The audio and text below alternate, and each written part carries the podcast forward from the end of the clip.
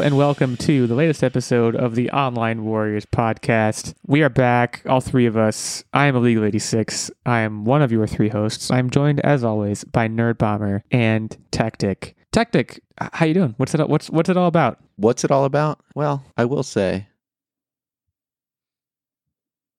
And that's what it's all about. Okay, What? So you didn't you didn't say any you didn't say anything.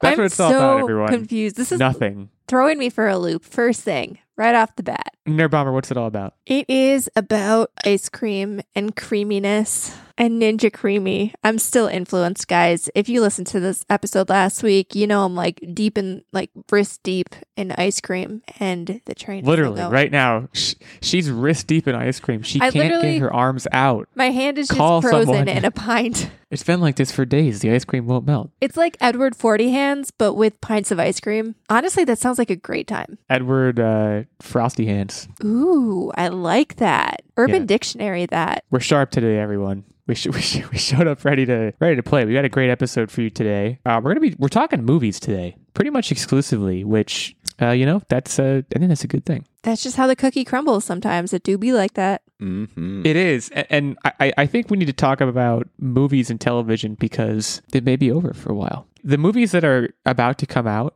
How long is this writer's strike going to go on? That's what I'm. Can we talk about the writer's strike for a second? Because this wasn't in the this wasn't in the list of topics that we had for the show, but like it's a big deal. This is a Is really a big fair- deal. Yeah, a really absolutely. big deal. For those that do not know, this podcast not scripted. So we don't have any writers, uh, and we're we're you know very fortunate in that regard. I guess we don't have to hire or pay anyone. But if we if it was a scripted podcast, I would probably say that their job would be the most important. You know it'd be really cool? What? And, and and I agree that their that their, their job is incredibly important and they should be valued as such. However, movies got to make movies, right? And Don't say AI. no, it would be really cool if movie theaters just like across the nation just did we're traveling back in time and like it was like we're in the 90s everything was 90s theme. All of the movies 90s theme. All of the decorations was 90s theme. Then we're okay we're going back to the 80s everything was 80s theme. And they just kind of rolled through it. That'd be sweet. Movie theaters specifically, not Yes. like movie studios. We don't want like scabs and stuff, but we want movie theaters to be creative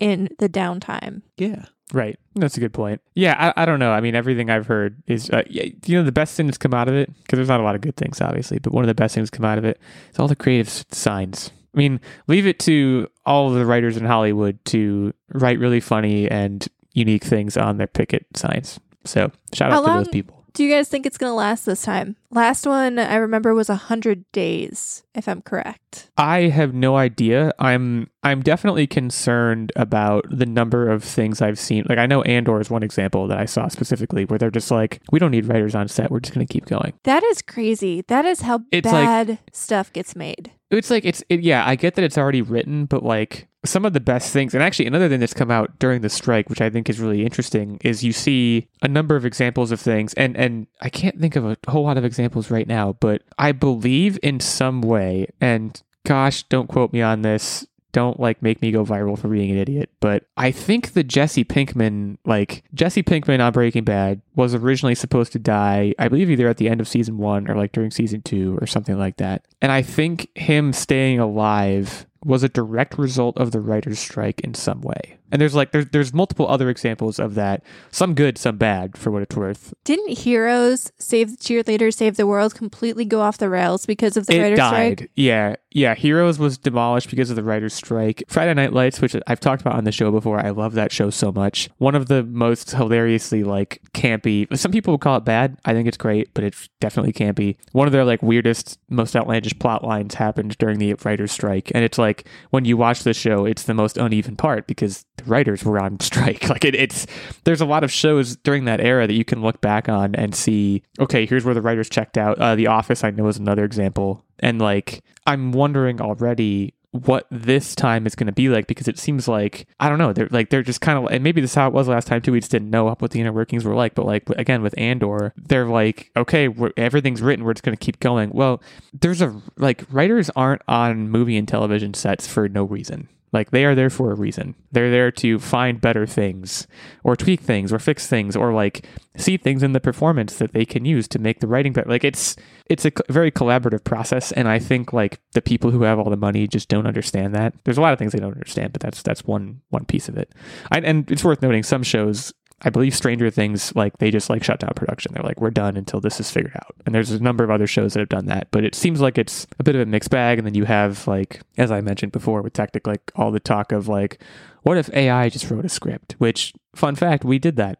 And you can't talk Uh, about oh, diarrhea anymore. It's learned. Can't- It's it's right. AI knows about it. This was a secret segment that we did a couple months ago. I think we asked ChatGPT to write us a, a scripted series about three friends who do a podcast. It's called the Podcast. Pals. It's funny, and not great writing. it's horrible.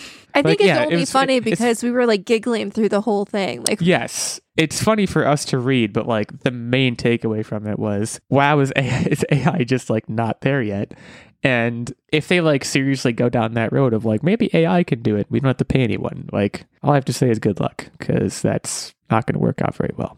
you know, my Anyway, I- body is yeah, ready yeah. though for the inevitable like 20,000 seasons of Love is Blind that Netflix suddenly pumps out though. They must be salivating. And like I think that I think in certain reality shows there is some semblance like writers play some kind of role, I think, and some reality shows, but I doubt Love is Blind is one of them because that seems so transparently just bonkers. Like how could they write that stuff? But yeah, I mean I imagine Netflix is like this is money in the bank for us. They're probably already filming like six more seasons.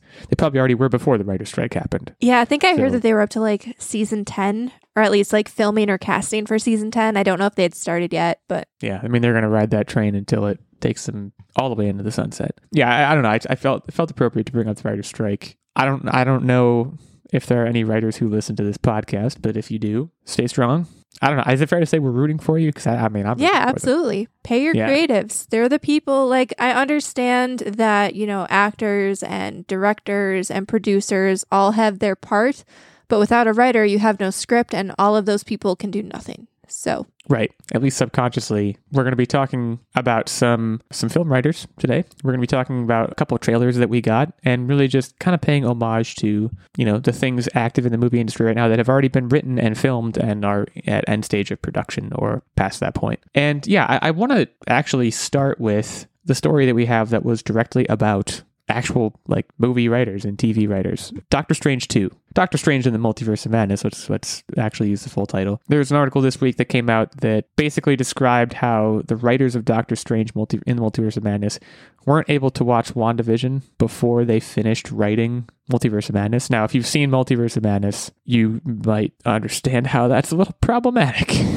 and I You guess know. we should do a full like little spoiler tag here. If you haven't watched either of those shows slash movies, you should probably yeah. check out until you've done so because we will get into it. Yeah. So in in both of these things, and you know, uh, let me start by saying, and I, it, it's kind of implied by the article too, but like when you're comparing these two things, I have a lot of problems with Disney Plus shows, but WandaVision is not one of those shows. I thought WandaVision was pretty amazing through and through, far better executed than Multiverse of Madness. Well, that was Uh, my biggest my opinion, gripe with Multiverse of Madness was because watching it, like it was fine, but the overarching Wanda story arc had already been done and done so much better in WandaVision. And I was just like, why do I feel like we're just retreading the same ground and this doesn't feel as good as what the show was? Yeah, it's a lot of this article talks too about what Elizabeth Olsen had to do, and granted, you know, she she may have been a little bit more inside it than than the writers were, ironically, but like she essentially had to, and again, real spoiler now, so if you haven't gotten out yet, get out now. She essentially had to play a villain role in both of these movies, and she did so in very very different ways. And you know, I, I wonder now after reading this, what part of that can be attributed to actual story and writing and character arc, and what part of it can be attributed to her essentially being told you have to play the villain twice to be interesting, do it two different ways. Well, so this all stemmed from an interview that she gave, and there's a clip of it floating around on TikTok, and you can watch the whole interview with her on YouTube. And she basically came out and said, like, it, she had to make it interesting for herself because she didn't understand how watching the same arc twice from an audience perspective wouldn't be boring. And I'm actually Right. surprised that she kind of spoke out a little publicly about this because I mean, it, it is kind of a criticism of the fact that, you know, it's supposed to be, we always think of the MCU as this like interlocking cog. Every gear is perfectly aligned with everything else going on, and everything's just a, a wonderful machine, or so it has seemed up to this point. Well, And clearly it's not. Yeah. But we also on the on the other vein of it, we also say that the TV shows have to be inde- also be able to be independent of the main movie line, so that when you watch the movies and you don't get a chance to say you don't have Disney Plus or whatever, that you're not actually missing anything. So like I get them being apart, but to like not tell to have either group kind of completely separate and not working concurrently or rather together just seems asinine. I just I don't Well, get this. And, and to, and to, to clarify some things, like I, I, yeah, I think Elizabeth Olsen had a super tough job, and I think she did great in in, in both WandaVision and Multiverse Madness. She was probably the single best part of Multiverse Madness. She was the most compelling part to watch. No. I will Yeah, say that oh, for Doctor sure. Strange was way better. No way. Yes. I don't think I, I don't think I agree. I love Benedict Cumberbatch. she and I love the showed because of the I guess completely different thing. Her character had I mean, her acting was good. Great. But it showed her character had literally no development at all from WandaVision. But I think knowing what we know now, I think that makes it even more impressive because Yes. you just acted this entire show where your character did have some growth and development, and now you have to undo and pretend that didn't That's happen. fair. Yeah. Yeah, she she she made something from nothing, and I, I will say to your point, Techtic, like yes, they are they are actively trying to keep things such that if you see the movie, you don't have to see the shows, and and in some respects, they do a good job with that. I thought that in Multiverse of Madness, they did a pretty poor job of it. Like if I had not watched WandaVision and I went to see Multiverse of Madness, I legitimately probably would have been like, "Who are these children?" Oh yeah, why is she Like, Yeah, it- so they they did that, but then they didn't do that. That's an, that's another great point. It was a fuster clock. Yeah. I think I think Multiverse of Madness what for for me it serves as maybe the lowest point uh, in in the MCU, and uh, you know uh, the way it's going, I'm sure lower points will come. But like it, it, it I I think this is just emblematic of that failure that like these writers were fumbling around in a dark room, and you know I'm sure there were still electric fences up where they couldn't cross certain narrative lines, so they were hemmed in, but also they weren't being really told where to go, and that's like. I gotta be honest, though. combination. the writers that wrote Multiverse of Madness, they they don't come back from strike. That I'm, sorry, I don't mean to be so harsh, but like there, she the whole premise was that she realized that there were millions of different uni- infinite universes, right? And she goes, "I'm gonna pick this one." Where this family is nice and happy and there's already a mother. Not, ooh, let me find maybe there's a universe where there's two orphan versions of her kids that don't have a mom. Or just got hit by a bus version and wow, guess you survived the bus. Wink, wink, shove, shove. So many options. Let me let me counterpoint that. Have you ever been a mother? No. Yeah, that's my that's my. Counterpoint. I don't think she was being picky. I think she just picked the first one. Like I could I couldn't really speak to that. I I I mean I think the movie had she all literally kinds, all kinds of issues. the ability to scan through universes with America Ferrera. That's the actress. No, it's not the With, actress. with America Deb- Chavez. uh, America Ferrera, I believe, is Ugly Betty. Do I have do I do I have that right?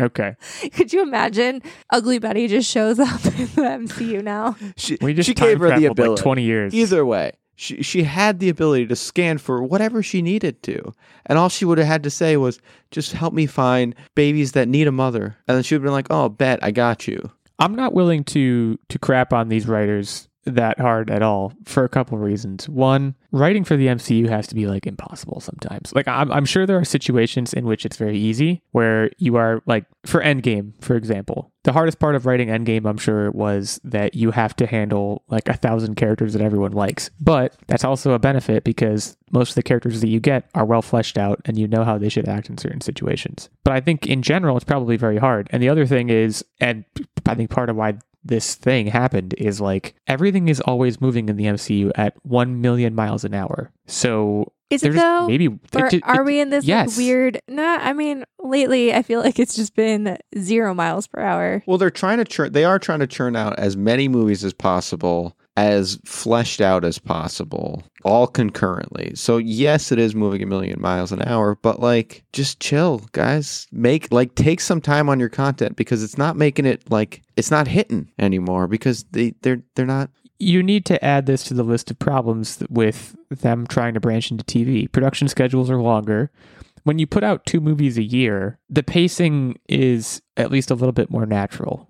When you're putting shows in between those movies, even if the movies aren't twice a year, even if they're one a year and there's two shows a year and a movie, like it just doesn't work, especially if no one is seeing the shows or like not a lot of people are seeing the shows. Even if half your audience is, you're at an immediate disadvantage and you're putting your writers at a disadvantage and your actors at a disadvantage. It just, it, it's a losing formula and they're going to keep doing it. I, under, I understand that. This is like the millionth time I've griped about the MCU, but I feel bad for these writers. I'm not willing to, to give them a hard time. I, you know, it's, it's a tricky thing because clearly the MCU, like Guardians came out, Guardians 3 is out at the time of this recording. From what I've heard, it's doing very well. Like, what I'm wondering is how long will the MCU continue to attract talent, both in terms of on screen talent and off screen talent? Like, if I was a writer and I saw that this had happened to these writers, I'd be like, I'm never going to work for the MCU because it sounds impossible and it sounds like you're being given, you're being dealt a losing hand, but also there's money involved and, you know, all kinds of factors. On that note, are, do you guys, are you going to watch Guardians 3? Do you have any interest? Because I'm like, I don't, I'm I- not interested. I, I might see it at some point. I've heard some really good things about Guardians 3. I've heard that James Gunn kind of did an impressive job pivoting from some of the decisions made in the overarching Avengers movies and turning it into a very heartfelt and meaningful kind of wrap up for the Guardians franchise. And that is kind of intriguing to me. I also heard there's a lot of like animal cruelty and stuff. So I might have to Yeah. struggle Rocket. with that. Yeah. But I've heard that it's a little bit more of just the standalone Guardian stuff than an Avengers type movie. And lately, that's the kind of superhero movies that I'm kind of here for. So I'll probably end up the old one-off formula works every time, guys. I Just just, do I don't think I'm here for any. I think for me it's as simple as that. I'm not here for any superhero movies. I'm not even here. I'm gone. See, I feel like you went from 100 to zero. And I'm like in that middling range where I'm going to now be picky about which ones I see until I have a reason to watch everything. I'm going to put on my executive hat and say, you run a very successful, nerdy podcast. Do your job and watch those Wow. movies. The hammer. I'm gonna ignore. it. I'm gonna just pretend you didn't say that. I, I think I'm like most people. I think I think if you pulled most MCU fans, I'm, I'm, and maybe there's polling data out there that refutes this or proves this. I think they would say that their Marvel hysteria and their fandom hit 100% at Endgame, and then it went way down. And then I guess if you're like me and you're a fan of Spider Man, it went way up again for No Way Home, and then it went way down to basically zero, and that's where it stayed. That's like I I, I honestly think that is the prevailing opinion on Marvel. I, someone tell me like at OW86, tell me I'm wrong. I'm seeing a lot of Twitter buzz about like Guardians three, but I don't know if that's like promoted content. I don't know if it's actually that good or if it's just like you know I've heard from, like- shouting in my ear. real life people, a lot of whom have tapped out of Marvel in general, who went to see it and said it was that good. So to me, that gives me a little bit like I feel like that's a good finger on the pulse to have. Yeah, I, I guess I'll have to see it to believe it. I I, I don't know, but uh, that that's out now. Doctor Strange two has been out for a while. There's not a whole lot of dates to plug in this in this story, but uh, yeah, shout out to those writers, and shout out to Elizabeth Olsen and also Sam Raimi who directed this movie. Let's let's move to from old projects to new projects, and from MCU projects to non MCU projects. I want to talk about Dune Part Two. Did you guys ever watch Dune Part One? You don't remember my rants about how I hate all things Dune, including deserts. sir? I don't. What? It was I'm like sure a it happened- We had a long conversation about how She didn't breathe. yeah, I'm I sure it did- happened, that I disagreed. That's that. I think that's probably the short. You answer. really liked Dune. I found the first movie to be boring and very much like the beginning of the book, which I found to be boring. I've never read the book. That's a that, that's a, that's a disclosure. Don't do that. Like the book is I've I know it's it's a classic, but it's just so much like fake space politics in a long, lengthy Yes. package, and no one wants that. I'm sure I- some I've people that want that, very- but I don't want that. yeah, I've heard it's very political. I don't have to be clear. I don't have much interest in reading the books. I've heard they're as dry as a desert. Can I sell you though on Dune Part Two, which we got a, we got a trailer for. It did look it better. comes out comes out November third, so it's still a few months off. My main selling point, and we did not see him in this trailer. I was reading the, the in and this again. This isn't we're gonna we're supposed to talk about the trailer, but I want to talk about this main point, which is Christopher Walken. I guess yes, Christopher Walken has been out of acting for like 10 years and he's coming back for this movie. Did you are you guys aware of this? Like he hasn't acted in like it's I don't know if it's ten years. It's like riding a bike. but he's like It's he's been out of the movie game for a bike. while. I saw his name pop up in the trailer and I was like, what? I'm yeah, intrigued. he he did TV somewhat recently because he was in he was in Severance. But I don't think, and I'm I'm trying to like look up his filmography now. I don't think he's been in a movie for a while, or at least like a major movie. Hey, he can come right back in and just do a okay. I'm telling you, that man, he's got it. I'm also the, the other main thing I want to talk about with this trailer, and again, we don't see him, but it's implied in some of the lines that are said. Is Oscar Isaac coming back? Because they were like, maybe he didn't die, and I'm like, what? I feel like he died, I'm pretty sure and we died. didn't see him. I think he's big dead. Is he dead? Is that a He died for real. I well, I don't know. In the mo- in the movie, he, we saw him die. I but can't I'm just saying- I remember. I, can't tell you what happened in the book because I immediately purged it from my brain. good. So no Well, what seems immediately clear from watching this trailer is it seems like we're going to get a lot more of Timothée Chalamet and a lot more Zendaya, which is not a hard thing to get more of. I mean, she was in, she had like three lines in the first movie, Do you in spite of her top billing. Do you think the directors of this movie watched Thor Love and Thunder before making it? Because there was a lot of black and white scenes that seemed very misplaced. no, those were like very pale people. I'm I'm not. I'm not joking. It wasn't a black and white scene. It was black and white scenes. I would need to watch it again to know what you're talking about. I'm inclined to side with Nerdbomber on this one. I don't remember any black and white, and I'd be surprised if it was in there, but I, I, I could be wrong. I will say, so from what I remember of the book, which is very little, but also just from this trailer, I think this will have a little bit more action than the first movie. The first movie was a lot of setup. Like, if you think about, and vague spoilers, I guess, but action in the first movie didn't really happen until like the very end. And I think some of the most interesting parts of the book, again, from what I remember, very limited, is what the sand people's culture is like and the adventure and story that happens around them. And the fact that most of this movie is now going to be steeped in that instead of the upfront political setup i think is going to be very very good for people like me who didn't necessarily like the first movie or the book because of the political setup but did find like desert sandworm action to be cool. So i'm looking forward to that Well, yeah, I mean, the, the the main sell here and what's going to get most people to see this movie is Timothée Chalamet rides a sandworm. That's it's it's it's plugged in the trailer and at it, to my mind the appropriate amount, and it does appear like it's going to focus a lot more on the Fremen, this is the Sand People, which I'm invested in. I'm also extremely invested in understanding Timothée Chalamet's character Paul Atreides, his fortune telling ability, which has really not been explained and not fortune telling, uh, like future seeing ability, his clairvoyance. Because it's hinted at a lot in the first movie. He has like visions. No one really explains how it works. And it looks like more of that stuff is going to happen in part two. So I'm hoping that we get some kind of clarity on that. Maybe that's wishful thinking. But, you know, as an everyman viewer, I think I'm gonna I'm gonna need that to be able to follow what's going on. I, I tend to agree at that point. Also, I'm not just looking at pale people. I just went back in the trailer. There are black and white fight scenes. So they definitely took some inspiration from Thor Love and Thunder. Not a great place to take inspiration from, from what I've heard. Though I haven't seen Thor: Love and Thunder. Yeah, it's just some love, just some thunder. It does look to me, Nerdbomber, like you should steer clear of this unless you want to have another rant on the podcast because it looks like it's going to be pretty similar to the last one. I Like- see. I disagree because I think the first one did a lot of that political setup, and that was the part of the book that I didn't like. And I felt like I had to read seventy five percent of an eight hundred plus page book to get to the action. Like they could just scrap that movie or summarize it for me in like ten minutes and just drop me into this movie, and I feel like I would like Dune overall a lot better. Well, Florence Pugh isn't going to hurt. That's, I honestly, sure. and no knock on anybody who is in the first Dune movie, but Zendaya and Florence Pugh are both acting powerhouses as well. So I'm also like, I will probably watch this specifically just for them. Because I mean, like you said, Zendaya had like three lines in the first movie, and especially because she had top billing, I just, I thought there would be more of the Fremen, the Sand People earlier on in the first movie, which is why I sat through it for as long as I did without quitting out. And then it was just like the very end, and I was frustrated. So I think utilizing her talents, and again, not knocking anybody in the first movie, but I do think that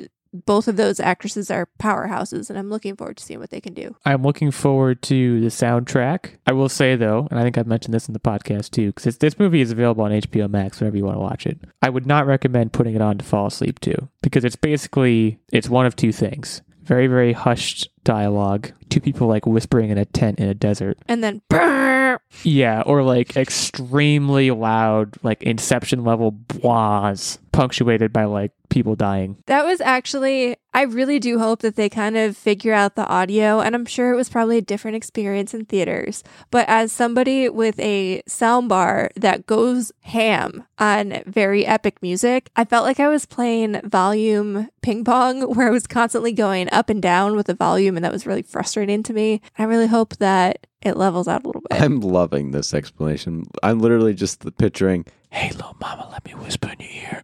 Hi. yes.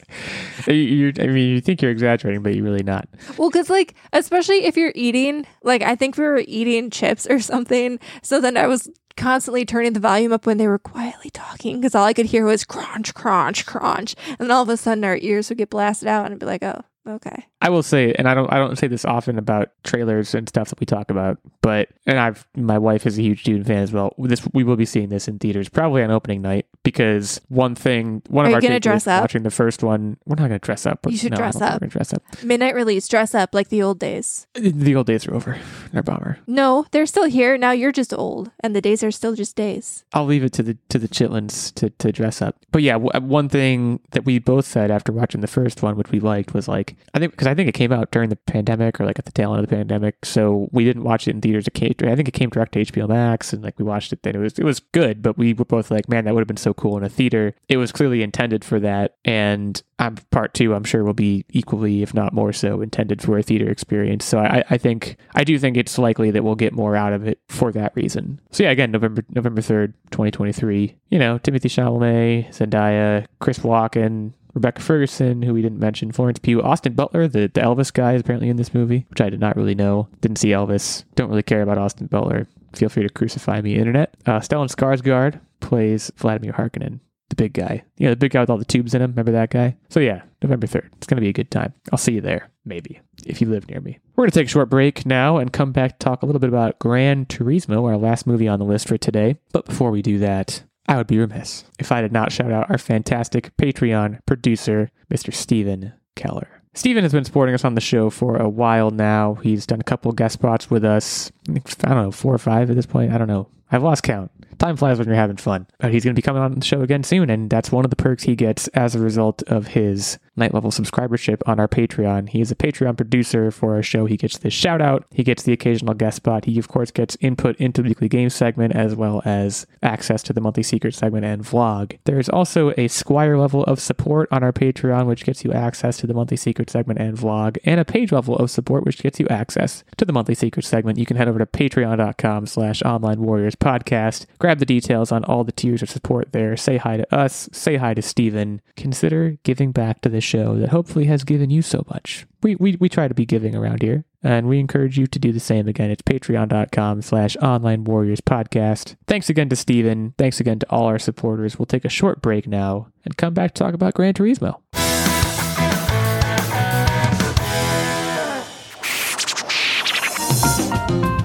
I'm Ryan Fonzie, This is Cameron Hagee. My name is Tony Giggles. and we're three dudes who love The Legend of Zelda and love talking about The Legend of Zelda. And if you are a Zelda fan as much as we are, then come on down and listen to your heart's content.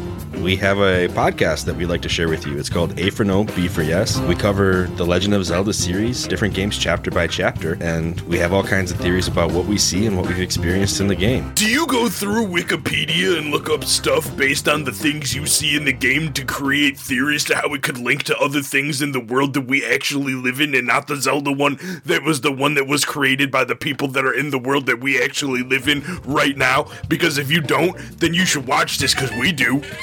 Did you guys get all that? If not, oh, you didn't. Okay. So we are A for no, B for. Alright, I'll stop.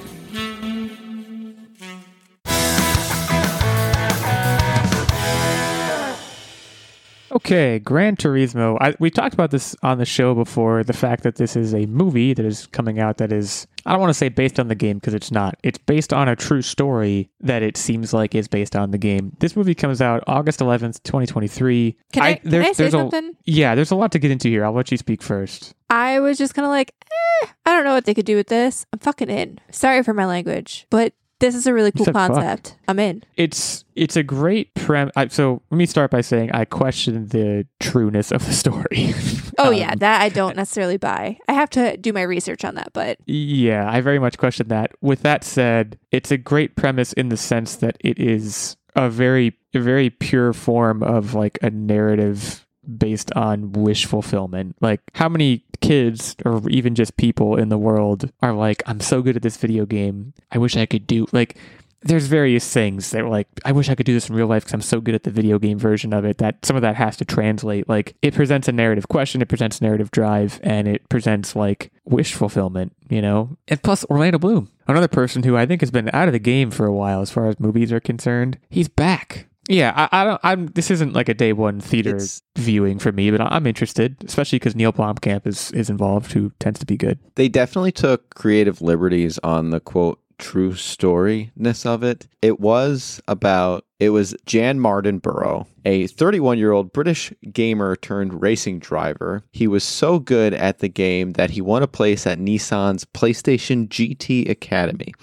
At the Academy, he was able to put his practice to good use and eventually win a spot on the reality series GT Academy, which involves racing real cars on real tracks. From there, after getting the racing bug, or yeah, the racing bug, he then moved into driving Formula racing. formula racing from that. So it's not like some young kid, you know, grade school or high school or whatever. And actually, he so this is from nationalworld.com. I'm assuming we're reading off the same webpage here. But I don't know if you guys know what Le Mans is. I don't even know if I'm pronouncing that right, but it's basically You a 24 hour race. And he actually placed third at that and also made the podium, placing second at the Japanese Formula 3 Championship. So that's honestly pretty impressive. For what it's worth, not to fact check you here, but 24 Hours of Le Mans. You're talking about the one in 2014? Oh, no, the one in 2013. He did place 30, right. Yeah. He did it again. He did it a second time. He placed fifth. In any case, very impressive. So if you want to get really good at something, play the video game version. I mean, you know, it's good. It's a good concept for Sony. It's a win-win.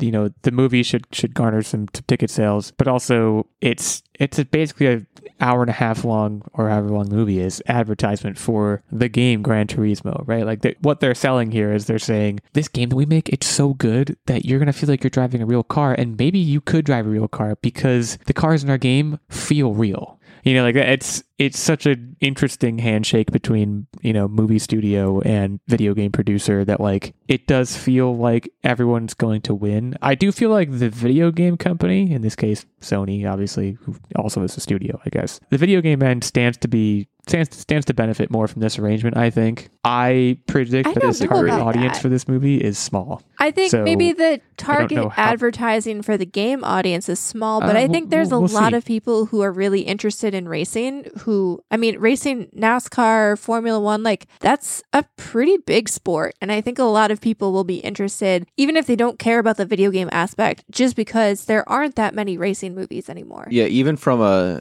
a far fetched standpoint, right? You have someone who's into racing is like, wait a minute, this is based on a true story. So a kid played video games and then became a racer. I got to see this. And let me tell you something. For me, I actually thought this looked really good. Of all of the things that we saw and talked about on this show today, this was the one that piqued my interest most of all. Obviously, there's only one other competition because we're not going to talk again about the MCU, but this this I thought looked fantastic because you know what it sold to me? Not Gran Turismo, not racing. It sold to me dreams. And that is always a fantastic concept for a movie. And honestly, another thing that I think the trailer and the movie does really well, I mean, David Harbour is fantastic. And I think that kind of antagonistic mentorship relationship is always super compelling in movies. And he does a great job kind of portraying that, oh, I don't really believe in this kid, but then I come around and then I'm his biggest advocate sort of thing. And I feel like that's always super inspirational and feel good whenever there's a sports movie or just Like I'm trying to think of um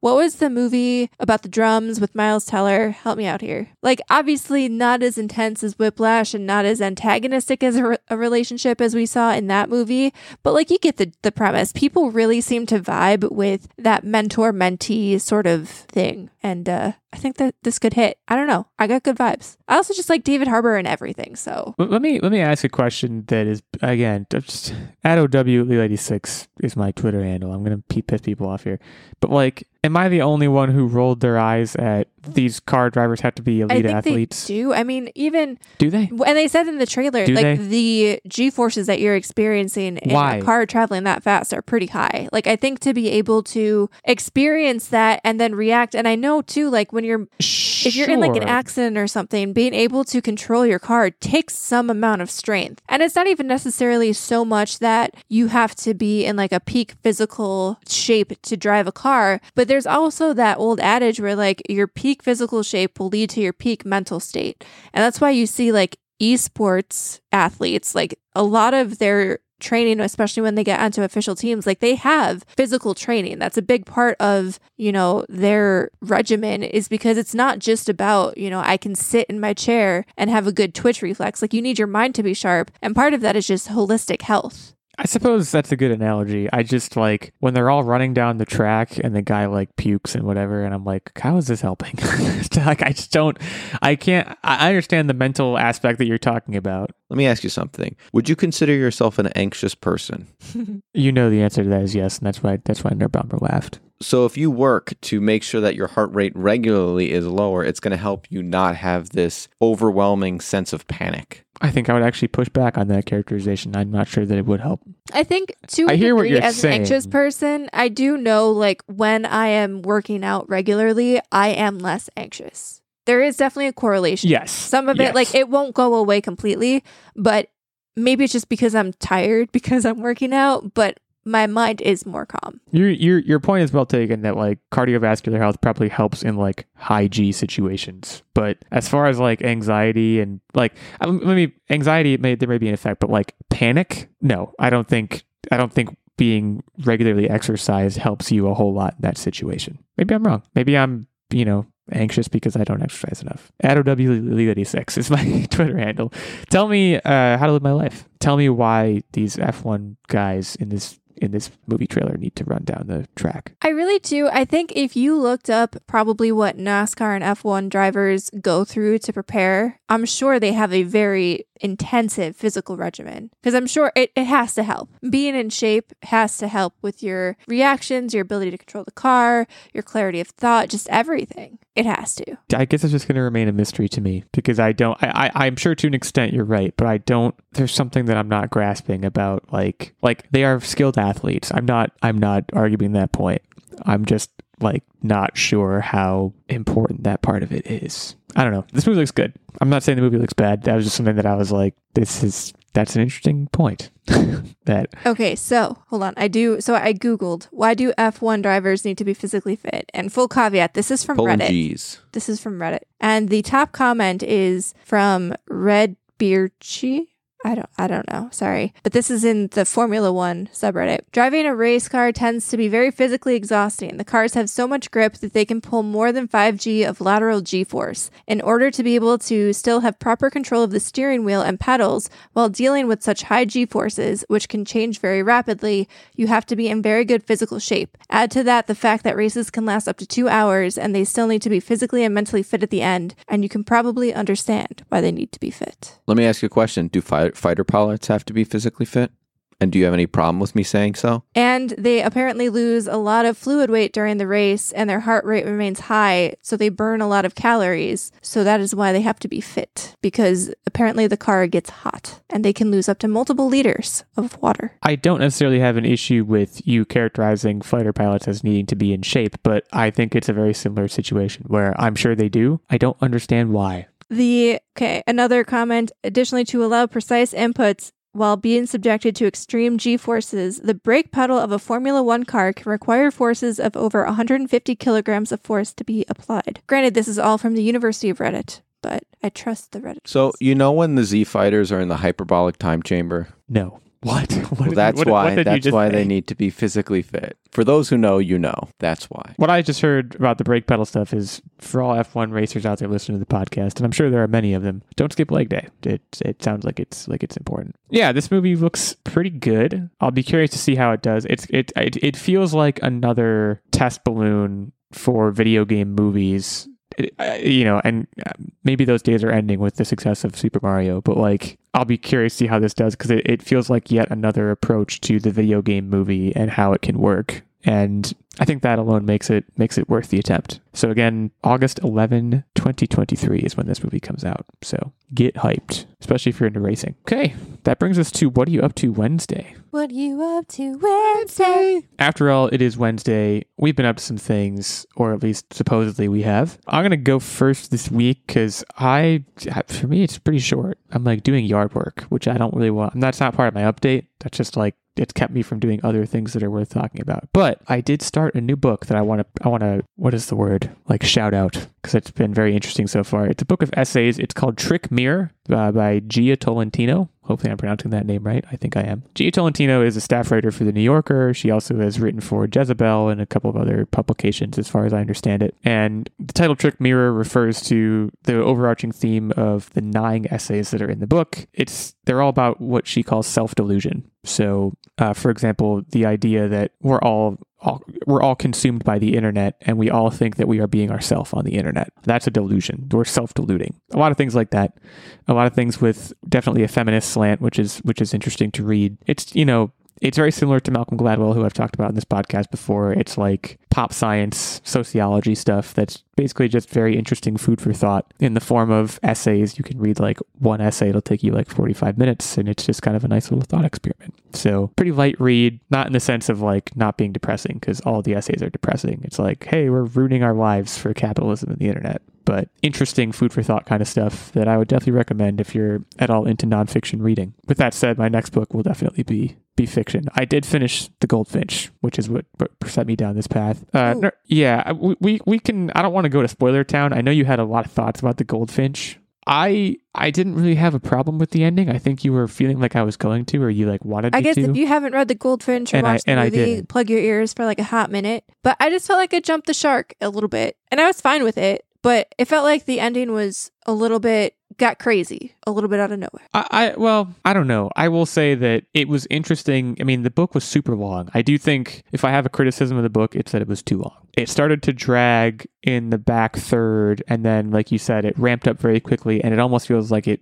rushed to an ending because she ran out of writing room or something. Like she ran out of paper. I do think the book does some interesting things in terms of without getting into specifics, he's traveling through this story, and there's this sort of anxiety that's building. There's this secret he has that he's keeping from everyone that has potentially criminal consequences. Maybe I'm a wet blanket, but I kind of wanted him to pay the piper a, a little bit. And Yeah. and this is really a spoiler now, he really doesn't. And I I feel like, in some sense, that flies in the face of everything else that the book was trying to say. So I didn't love that, but I also definitely didn't hate it. I thought the way the story ended was somewhat sensible. The characters all wound up in the right place. And yeah, I, I can see what you mean by jumping the shark because it really did take a turn. But you know, I didn't I didn't have too big of a, too big of an issue with it. By the time that hmm. happened, I was just like, all right, I'm ready to be done with this book. And not even in the sense that I wasn't enjoying it, but it was like it's a very long book. it's longer than it needs to be to tell the story that it's trying to tell. So yeah, I moved to nonfiction. Took a complete left turn, and after this, I'll probably go back to fiction because that's just that's that's how I keep my life spicy. Yeah, but that like I said, that's really all I had to to mention. So I'll turn it over to Nerdbomber next. All right, so I have some relatively interesting big stuff to talk about here. So last week we were given a early access code to the Invincible, which is a game that is coming out tentatively in 2023. I think that's the current release just window. And the demo was about 20, 25 minutes long. And essentially, if you've played Firewatch at all, and did either of you guys play Firewatch? I have not. I did play Firewatch. I liked I liked Firewatch. So quite a bit. Firewatch was one of my favorite games of the last generation. It was my background, my computer background for literal years. I think I trumpeted Firewatch to anybody who would listen to me. Really loved the idea of I mean, I understand it's kind of like a walking simulator, but it was more about the atmosphere, the ambiance, and the storytelling, and kind of trying to solve a mystery that really drew me into that game and kept me hooked. And even just the relationship of, you know, the main character talking to somebody over radio that you never see and how that relationship develops. So I loved Firewatch as a game. The Invincible is very, very similar in genre to Firewatch. So this is actually based on a book that already exists. So you know, like the story is already well developed and fleshed out. So that's always a plus. I always love, I mean, I think we all know I love my book adaptations. Good sci fi adaptation always gets me going. But the game, The Invincible, is very similar to Firewatch in that, you know, it's a first person point of view and there's really no combat in the, the demo to speak of. But you're essentially on this, you're dropped on this planet and you wake up in the demo and you are a scientist astronaut and it, the game game kind of gives you a little blurb before you head into the demo, and this takes place very early on in the game. But essentially, you're the scientist, you wake up on the planet, you don't really have memory of what happened to you, and all of your crewmates are kind of gone. And you've been talking to people over radio, you don't know if they can hear you, but you can't hear anybody, and you have to figure out what's going on. So the demo opens up, and you're in this planet, and you see some domes, like habitation domes.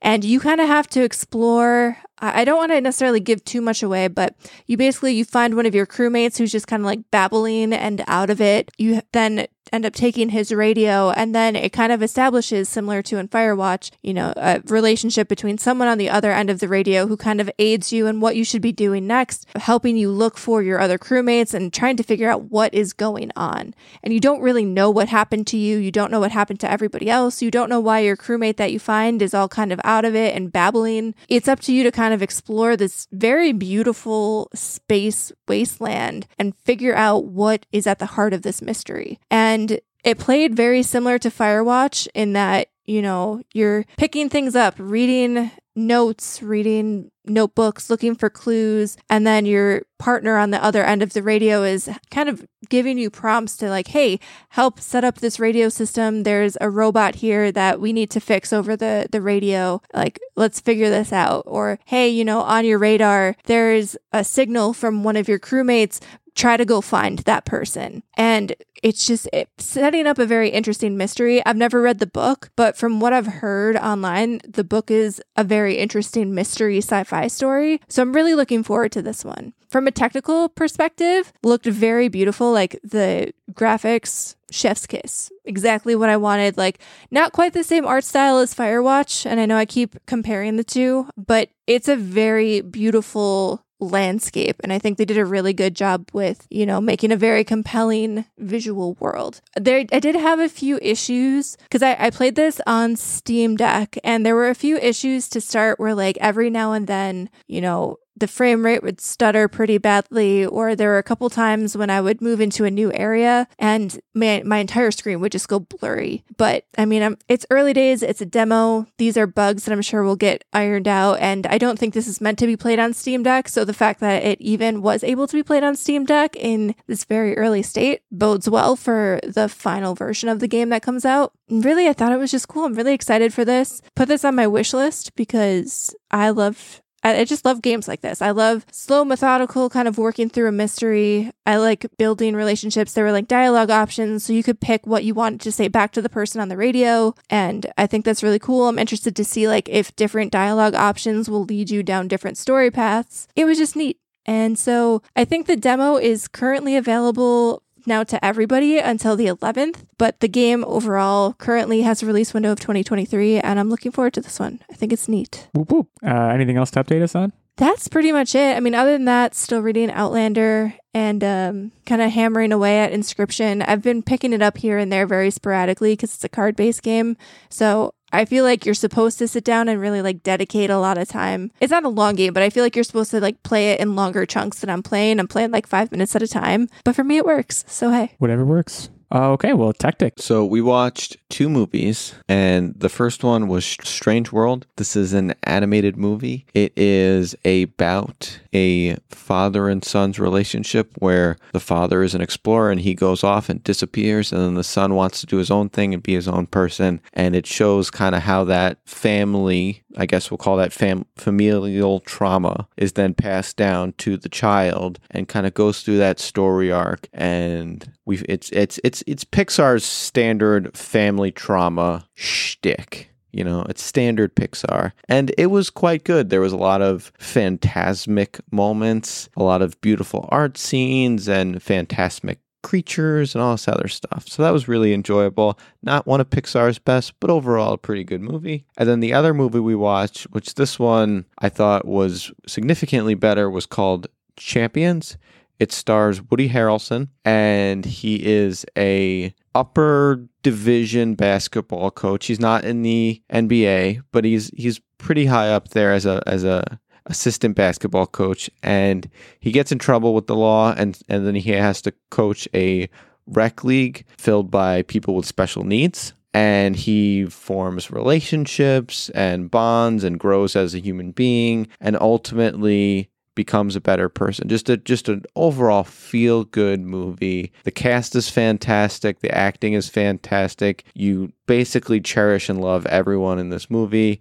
There's no non-likable characters. Fantastic. So if you're looking at for a feel-good movie, check out Champions. And then the last thing is I've been trying to learn how to program a Game Boy Advance game because I want to make my own game called Get This, The Online Warriors. That is what I've been up to. Ooh, that's a good tease. That's a good tease. More info to come potentially. I don't want to put you on the a spot. or long time coming. I'm I'm just breaking into it. Well, don't make my character weak. Even though I was going to base all of our like- characters on the the art that we had commissioned, where mine was like a speedster, Nerdbomber's was like a tank, and yours was I think f- like flying ability, if I remember correctly. I don't remember actually. I'll have to look back at the art and see if it gives me any hints. Oh, I know you were you were you were specific, like, psychic, like kinetic. yes, yes. That sounds more correct. I was gonna say flying is Yeah, not my thing. Nerdbomber was flying. She was like a like a Superman type character, basically the type of character she hates. I was a speedster, and you were more of a like a like a mental person, like a mentalist. I'm a mentalist. I,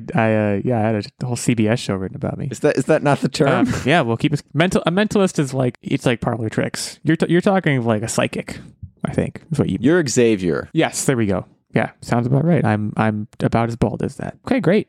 Well, without further ado, I think that puts us into Quiz Town. And Techtic, I think you're hosting this week. I have a fantastic quiz topic for you all. It is Hitchhiker's Guide to the Galaxy trivia. So, quick record update: Techtic six and three, King of the Castle at this moment. However, this is a huge week. Nerdbomber four and six. I am at four and seven. Steven, want to know? But uh, we are duking it out right now for second place in the rankings. So uh, I've never read this book or seen this. What? Book. I'm going to hedge. I'm going to hedge immediately. Jeez Louise. Um, but I'm going to do my best. You should watch the at the very at the bare best position to be in. because it's a it's a pretty thick book. But at the bare minimum, you should watch the movie. Thick with two Three. C's. Okay, well, let's uh, just duke it out. So when was the first Hitchhiker's Guide to the Galaxy book published? In what year? uh, Nerdbomber will go first, I assume, because she has the better record. That's the way we tend to do this. 1965. It's definitely too early, in my opinion. This ha- this feels like the 80s to me. The 80s were a big time for like stuff like this. I'm gonna hedge and I'm gonna go 76, 1976. It was an excellent hedge because a few more years and you would have busted. It was it came out October 12th, 1979. I wasn't that far off. So Illeagle is on You weren't board. far off. Yeah, that's what I'm talking about. The best thing sometimes is to not know anything and just kind of go in. Okay. Shortly after the supercomputer Deep Thought came online, it was asked the question, what is the answer Oh, to on. life, no. the universe, and everything? no, I'm sorry. This is no. Get out of here. How long? Okay.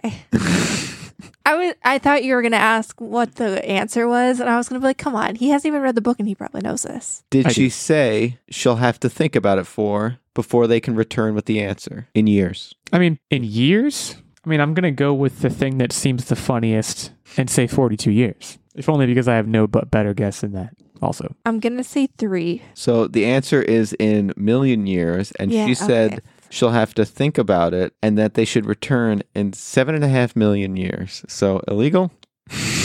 Almost 40 You feet. got it. You know what's sad is that I actually read this book. So, not to go on a tangent, but funny story. When I was a little kid, I was like maybe three. We went to the the local fair, and they used to give out like books and audiobooks.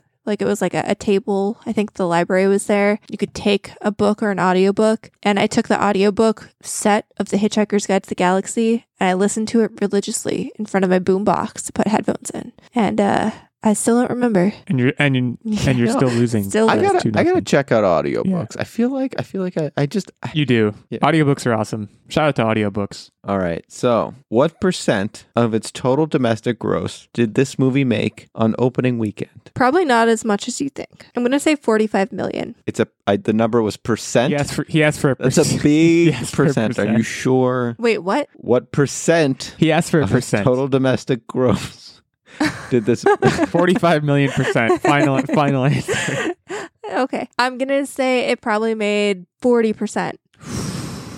Hmm. Well, I'm gonna do the game the game thing, and I'm gonna say 41, but I think we might have both busted. so the answer was, if I round up, forty-two. But the actual answer was Really? forty-one point four percent. Wow. Out of here.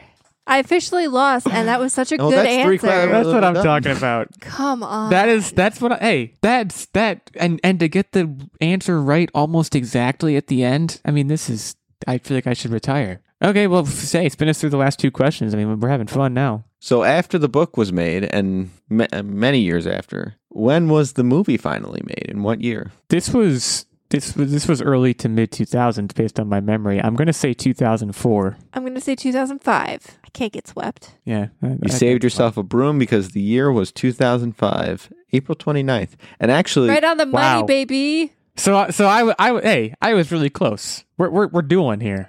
Uh, That's we're, we're both impressive. Let's just let's just keep. it nice and interestingly simple. enough, this movie should have came out significantly earlier, but it was quote in development hell for over 15 years. All right, so last question. In this quote from The Hitchhiker's Guide to the Galaxy, he tries to make sense of the huge space between Earth and the unknown. The universe is about blank light years wide, which is possibly a few miles longer than your commute every morning, though it might not always seem like it. Fill in the blank. How many light years wide?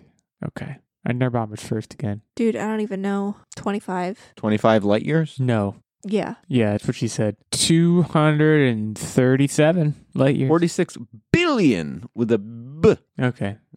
So this Yeah. was embarrassing. I, 237. phone, really, I phoned that question. really close. Yeah, she was she she checked out. Honestly, so had I. Well, hey, I I I shake up in the rankings. Illeagle moves to five and seven. Nerdbomber to four and seven. Spooky game alert is we're on high alert. This is right? not. that punishment This is dream is not alive. good for me. But I have six months to turn this around. To be clear. Right, not even halfway through the year yet. There's still time, uh, and frankly, we're all fairly close. Techtic is at six and three. He's only one win ahead of me, so there's a lot that could happen. Stick around for the for the rest of the year if you want to know what happens.